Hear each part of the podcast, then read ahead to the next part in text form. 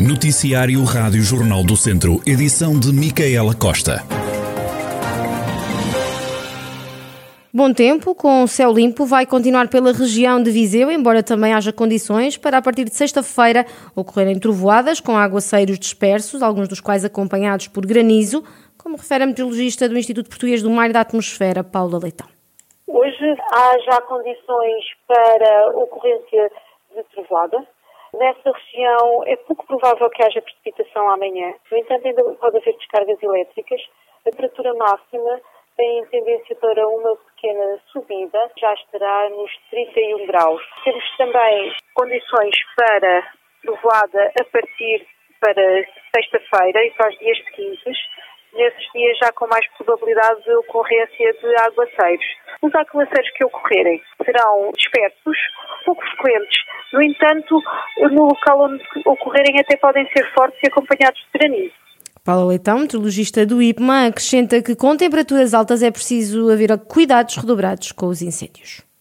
Temperaturas acima dos 35 graus. A única coisa que há a assinalar é que como o tempo está muito seco e as temperaturas são elevadas, com estas condições de instabilidade é preciso ter cuidado com os fogos florestais, porque uh, as condições são propícias ao início e difíceis no combate.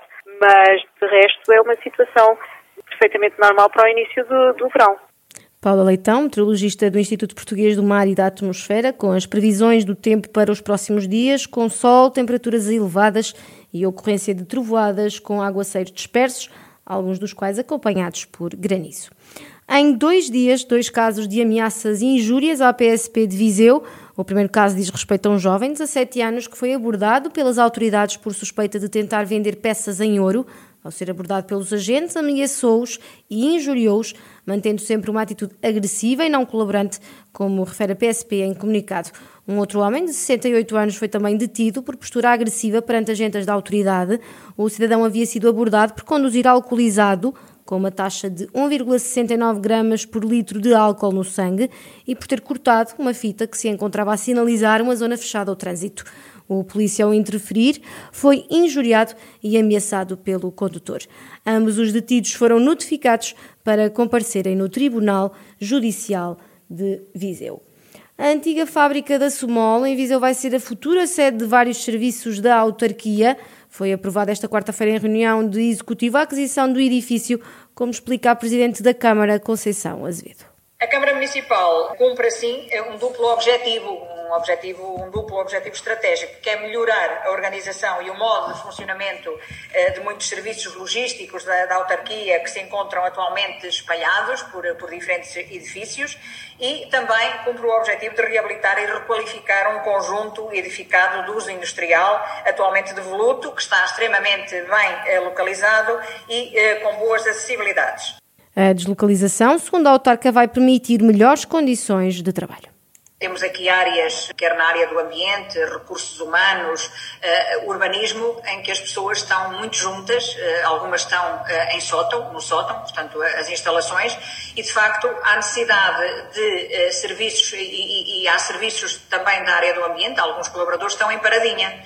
Uh, e, portanto, uh, esse, todo, todo, esse serviço que está espalhado vai ser concentrado ali e também os restantes que estão aqui na Câmara de Viseu, da parte do ambiente, será tudo deslocado para o novo Centro de Logística Municipal. Portanto, todo esse serviço vai ficar ali concentrado, uh, ao lado também do, do, do, do que já lá estão instalados. Portanto, para além da recuperação do edifício, vai nos permitir também libertar aqui do, de, deste edifício principal da Câmara alguns espaços Conceição Azevedo a dar conta da reunião de Câmara, onde foram também aprovados oito pedidos de reprogramação do Viseu Cultura e a adjudicação da segunda fase da reabilitação do futuro edifício do SEMAS. Verão na Cidade Jardim é a proposta cultural do município depois do cancelamento da Feira de São Mateus. De 9 de junho a 21 de setembro, cerca de 28 espaços e jardins vão encher-se com mais de 500 atividades para todas as idades Fernando Marques, vereador do município, falou sobre a programação. É um programa tematicamente abrangente e geograficamente disperso. Tematicamente, envolvemos concertos e espetáculos, sublinho o Festival de Jazz, os Jardins Efêmeros, os passeios pela literatura, o, Car o os concertos Made in Viseu, no Campo de Viriato, os concertos do Centro Histórico. Também a saúde e o bem-estar estarão presentes na programação, destacando os momentos dedicados à família e as atividades zen previstas. A gastronomia, como não poderia deixar de ser, também está consagrada na programação, quer através dos espaços na Rua Direita, quer nos momentos da street food. A arte urbana volta a animar os nossos espaços urbanos, este ano com um enfoque temático dedicado à nossa cidade-jardim e com uma sentida também, sentida homenagem ao nosso Presidente António Almeida Henriques. Fernando Marques, vereador da Câmara de Viseu, a falar sobre a nova proposta de verão que vem substituir a Feira de São Mateus. Hoje há concerto de Aaron Gabriel no Parque Aquilino Ribeiro às nove da noite.